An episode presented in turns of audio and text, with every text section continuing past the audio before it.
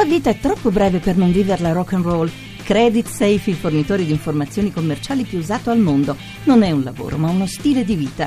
Creditsafe.it. Invia il curriculum a italiainfo-creditsafe.it. Accadde domani. Viaggio nella storia.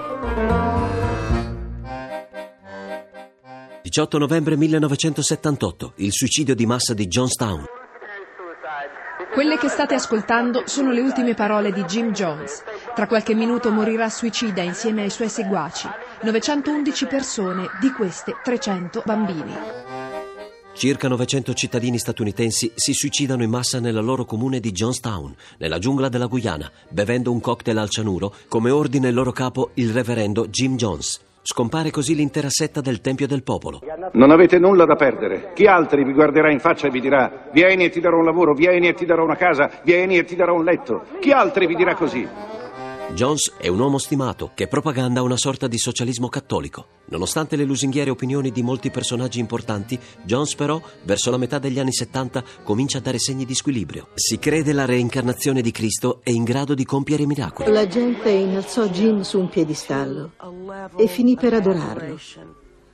Molti credevano che li avesse guariti dal cancro. C'erano parecchi motivi per cui tante persone ammiravano, amavano, scusavano Jim e perdonavano molto di ciò che egli faceva. Fioccano denunce per alcuni scandali di molestie sessuali e Jones sceglie di trasferirsi nelle foreste della Guyana per creare la comunità di Johnstown. Il duro lavoro e la mancanza di cibo causano in breve tempo alcuni disordini all'interno della comunità. Jones ripristina l'ordine con la violenza. È il senatore americano Leo Ryan a chiedere un'inchiesta governativa sul caso di Johnstown. Avevo dei brutti lividi e l'indomani al lavoro una delle mie impiegate, quando mi sedetti, li notò. Crollai e le raccontai tutto. Mi convinsero ad andarmene. Non potei dire addio né a mio figlio né a mio marito.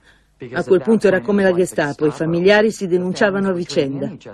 Se avessi detto addio, uno di loro mi avrebbe denunciato. Alcuni membri della setta vogliono scappare con lo stesso Ryan, ma quando raggiungono l'aeroporto però vengono uccisi da alcuni fedeli. Dopo l'assalto quasi tutti i membri della setta di Johnstown si riuniscono per togliersi la vita. In alcuni casi, se perplessi, vi si viene costretti. Non ho mai usato il termine suicidio, né lo userò mai.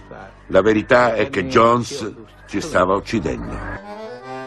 La capacità di manipolazione di Jones e le dimensioni della tragedia scioccano gli Stati Uniti e screditano i tanti culti simili presenti in America e nel resto del mondo. A domani da Daniele Monachella, in redazione Alessandra Rauti, le ricerche sono di Mimi Micocci, alla parte tecnica Fabio Lelli, la regia è di Ludovico Suppa. Il podcast e lo streaming sono su radio1.rai.it.